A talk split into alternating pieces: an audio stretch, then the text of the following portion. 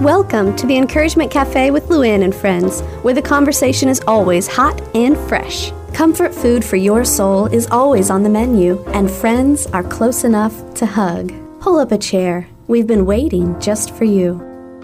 Welcome to Encouragement Cafe with Luann and friends. I'm Luann Prater. And I'm Tracy Eister. And I love spending time with you, girlfriend, because in this cafe, we can talk about the things that are sometimes fun, sometimes hard, and sometimes are just downright important.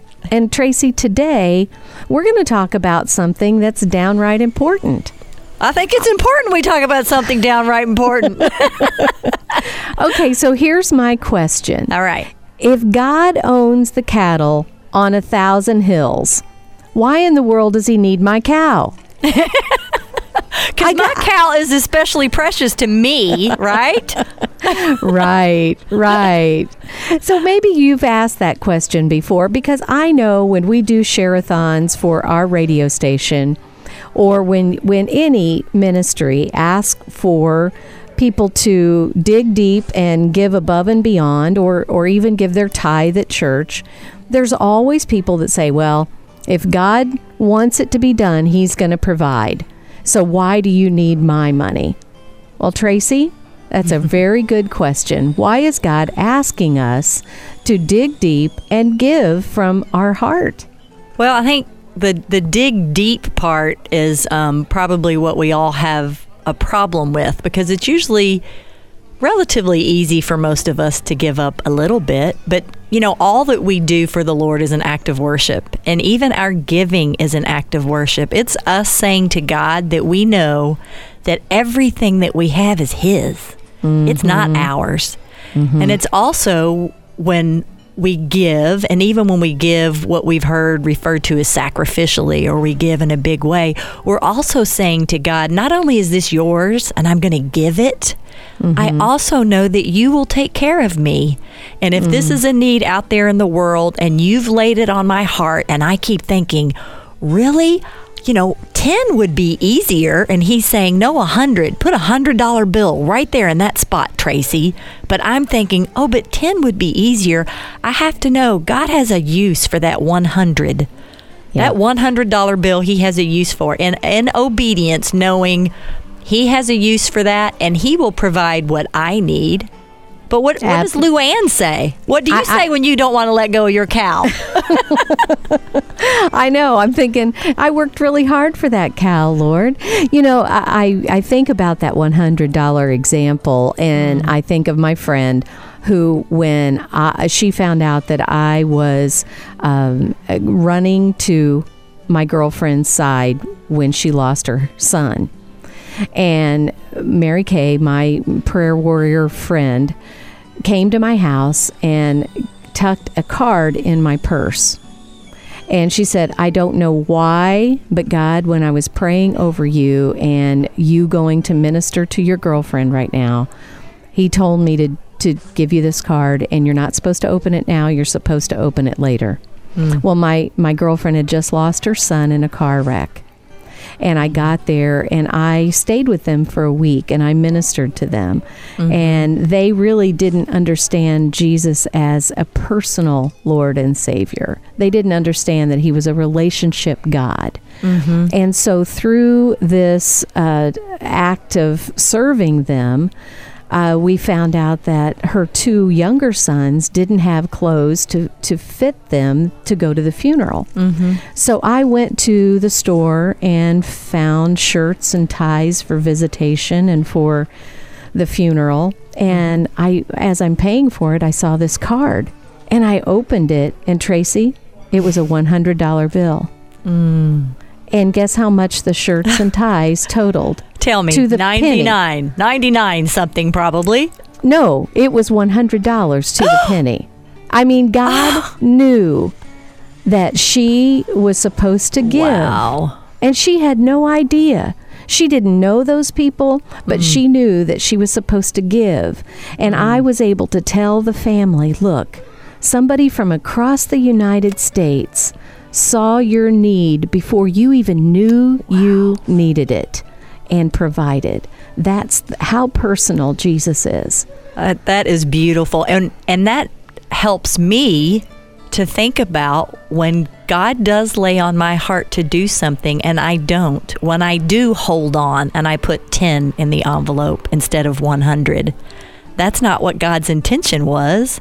That wouldn't have sufficed that day. That wouldn't No. have been the intended blessing. So, what a great word picture to all of us when God lays on our heart to place something in an envelope that he knew that envelope was going to be in Luann's hand standing at a department store and she needed that $100 bill. And what a tangible way Right. for that precious family to see that God Well- loved them so much that he provided in that way. Wow. Absolutely. And let me tell you, it not only blessed them, but it brought them to know Jesus in a personal mm. way. And it also blessed Mary Kay because when I came back, she said, Tell me what God did with the 100. Tell me what He did with the 100. And I couldn't wait to tell her. And now that story lives on. And we were all blessed because we could look at a God who sees it all. And yes, He owns it all. But if she mm-hmm. hadn't g- done what God told her to do, she would not have received the blessing, nor would I. But mm. God would have shown up for that family. We're talking today about God owning it all, and He asks us to participate.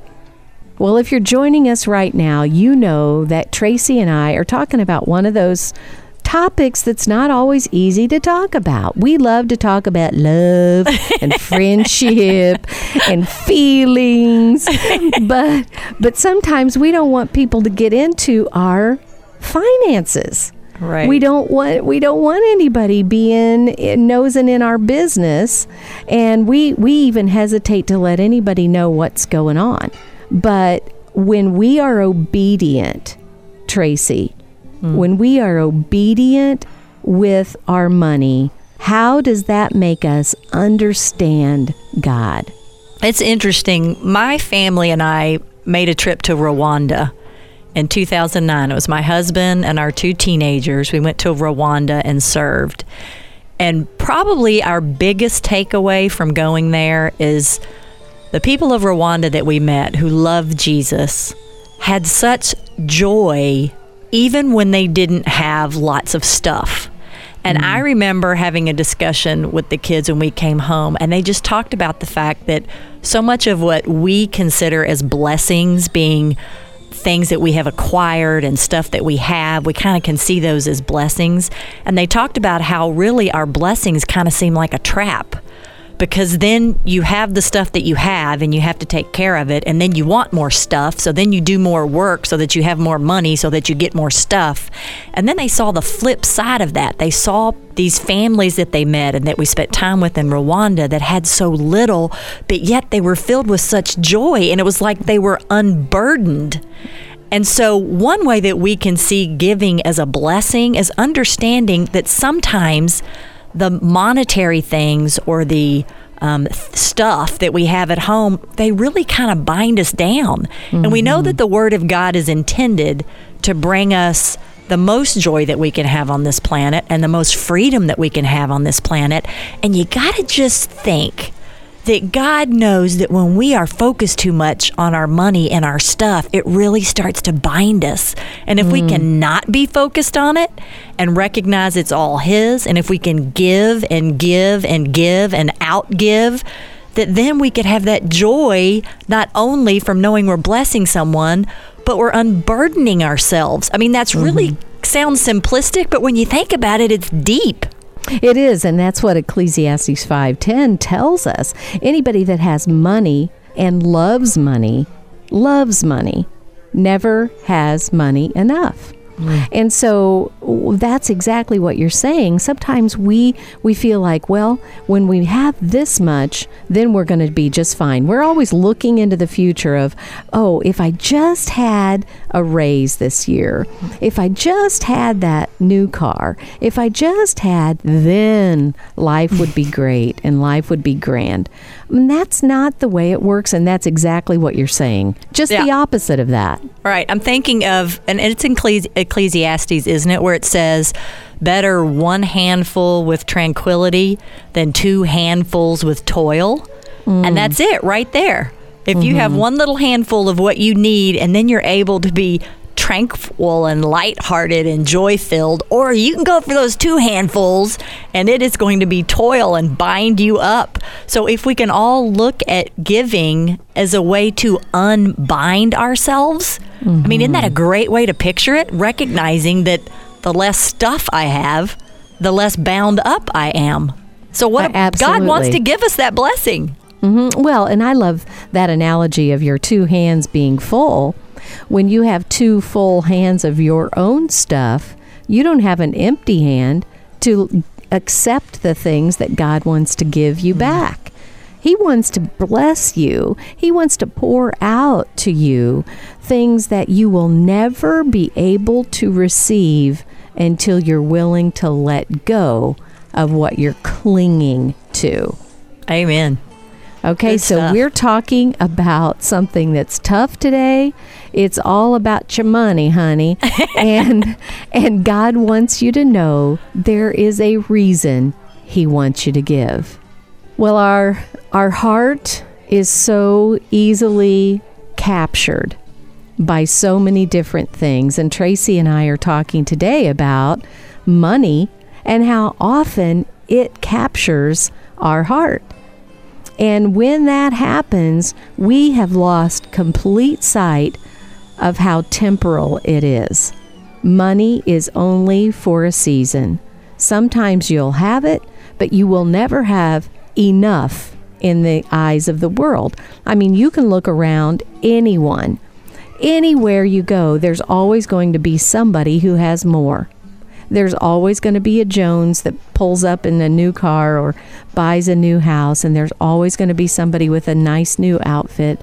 You will never be able to have enough if you are letting your heart be captured by money.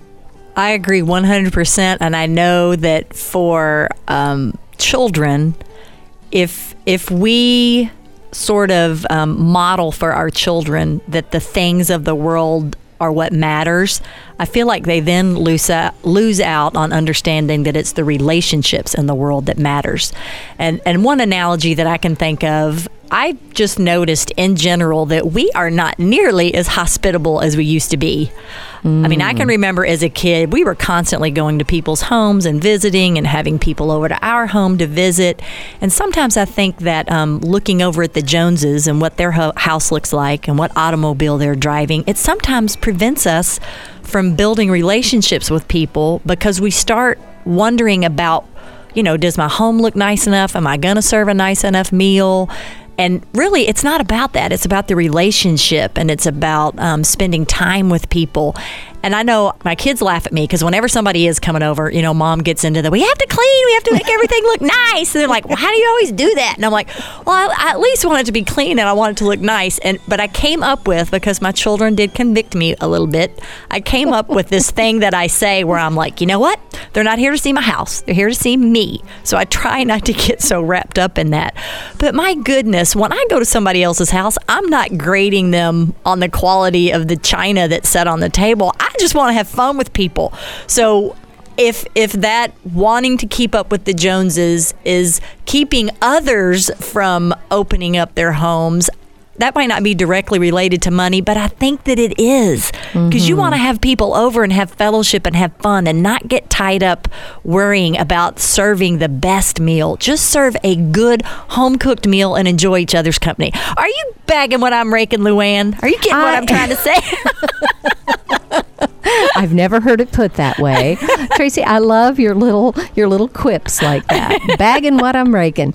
Well, I am, and what it, what it makes me remember, you've made me walk down memory lane. Oh, good. Because because when my mom and dad, uh, all there were five kids, and when my mom and dad had their siblings over or their friends over from church, and they would play games, you know, they would they would get the board games out or whatever. I remember my mom made homemade bread. I mean, she did it because we were poor. And so she made everything. And she would get out some of her homemade bread, slice it up, and toast it in the oven, like on cookie sheets. And that's, and she would stack it up uh, all over the table and, and put butter on it. And instead of chips, mm-hmm. everybody had toast, but it was homemade bread toast and it was amazing. And to this day, whenever I smell home baked bread, it takes me back to all the fun that families had because you didn't have to have money. You right. just had to have the the willingness to say, "Yeah, let's get together. It doesn't matter how much money you have. Right. It doesn't matter if you what kind of car you drive or what kind of house you live in or if someone has cleaned your home for you or not. it just matters that you want to share what God has given you. And that, Tracy, is what we are talking about in the cafe today. We're talking about sharing what God has given you with those around you. God has given us all a certain amount of money.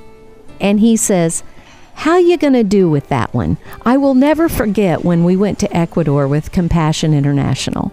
And there was a young man there who went through the Compassion program, and now he is sponsoring Compassion Kids and is now a teacher back in his home village.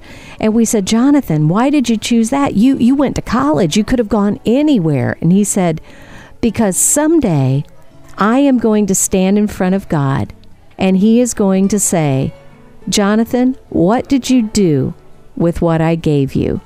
Tracy, that convicted my heart mm. because we all are given so much by God. Maybe we're not given as much as the Joneses, but we are definitely given more than those kids that are struggling to find food in Ecuador or in Rwanda we have more than enough, and God hands us that money, his cattle, his cow on the on the thousand hills. He hands each one of us a cow and says, "What are you going to do with what I gave you?" We have to remember money is temporal, but the things that matter are exactly what you said and what you pointed out. It's all about the relationship. When we were in Rwanda, we were invited to a family's home for dinner, and I remember the sweetest moment of being invited to that home was before dinner when we had to wash our hands.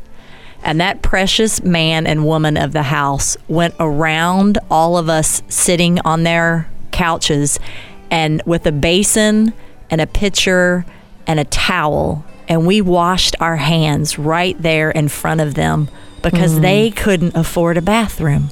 Mm. But that moment spoke so much to me about what it really matters in someone's home. Mm. It's how you treat them. Tracy and I are gathered around the table today talking about a subject that really is tough. I'm just going to be flat honest with you. People do not want to talk about their money. They can talk about grace, they can talk about love, they can talk about all the other things, but when you start dipping into their pocket or their bank book, then they go, whoa, whoa, back off there, baby. That's mine. That's mine. You know, they're like a two year old. Mine, mine, mine.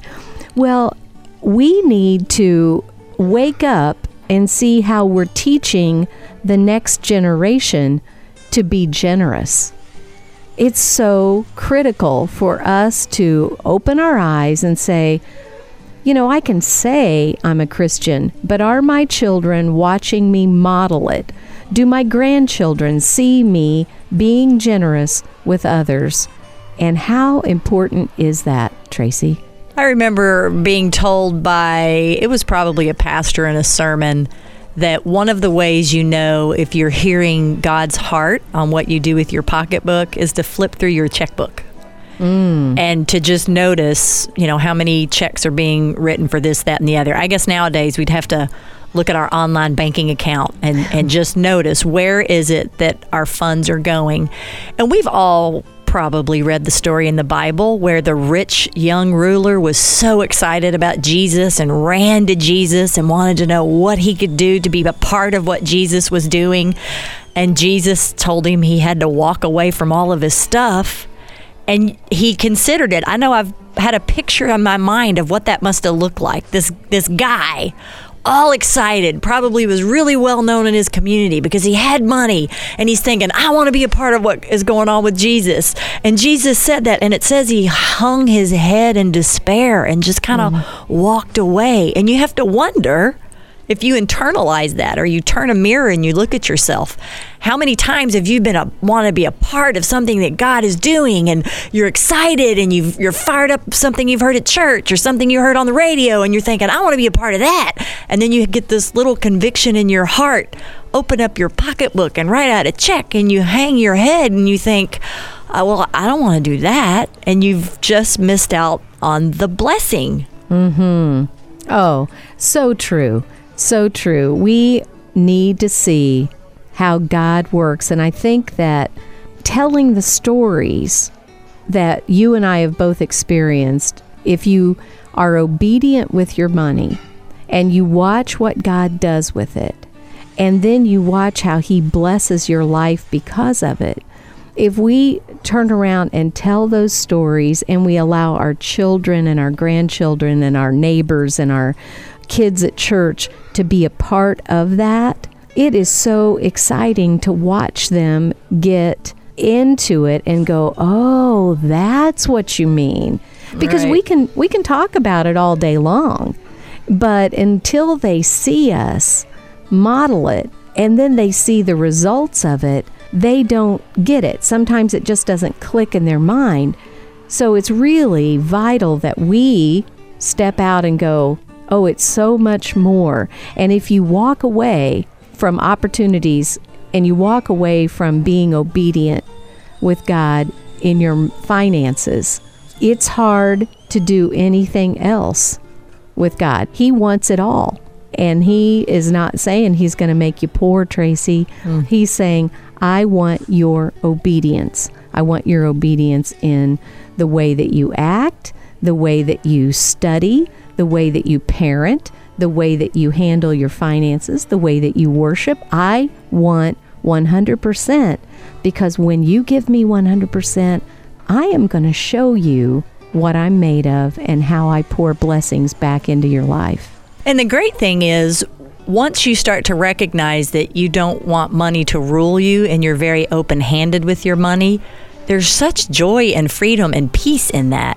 Mm-hmm. And so I think if it's an area where one struggles, they can't even understand the peace that can come from it on the other side. Because if it's something you're struggling with, then you're holding on a little tight. And so you can't imagine being on the other side of it. But the encouraging part is once you do say, okay, if Luann and Tracy are saying it, it's really okay for me to let go in this area and maybe give in ways I haven't done before it's like any other muscle. The more you use it, the, the easier it is to use that muscle. So even the giving muscle, the more you give, the more joy you have in giving and the less bound up you feel and it's really fun i mean it really oh. starts being fun and then your children see that it's fun and they get that it's fun and especially when you bless people and they don't know it when you just find little secretive ways to give people and they never know where it came from it's just like oh mm-hmm. oh my gosh god did that i don't even know how god did that because then it's not about you getting the credit it's just about joy and doing what God's told you to do. But you know what I'm saying? You're nodding I do. Me. You know what I'm saying? I do know what you're saying because it's almost addictive, and and you're kind of like sitting on the sidelines, going, "Wow, look yeah. at what you just did!" Oh. And I got to at least be on the sidelines watching and cheering you on, God. Then you go, "Can we do it again? Can right. we do it again?" I mean, it is it is freeing, Tracy, and it does bring more joy than you can imagine. So, girlfriend, if you are hearing this today, it's not by accident. You know that's how our God works. He said, I want you to look at your bank book, look at your finances, and I want you to be obedient. God does own the cattle on a thousand hills, but baby girl, He wants your cow. May the God of hope give you the courage to encourage others. We'll see you back here next week. Thanks for joining us today at Encouragement Cafe with Luann and friends, where women gather, friends laugh, and hearts mend. Let's continue our conversation. Hop online when you get a chance to sit down and breathe at encouragementcafe.com. Remember, this is God's ministry, so we ask for your prayers as we reach out to women in Jesus' name. We'll see you back here next week where we fill you up one cup at a time.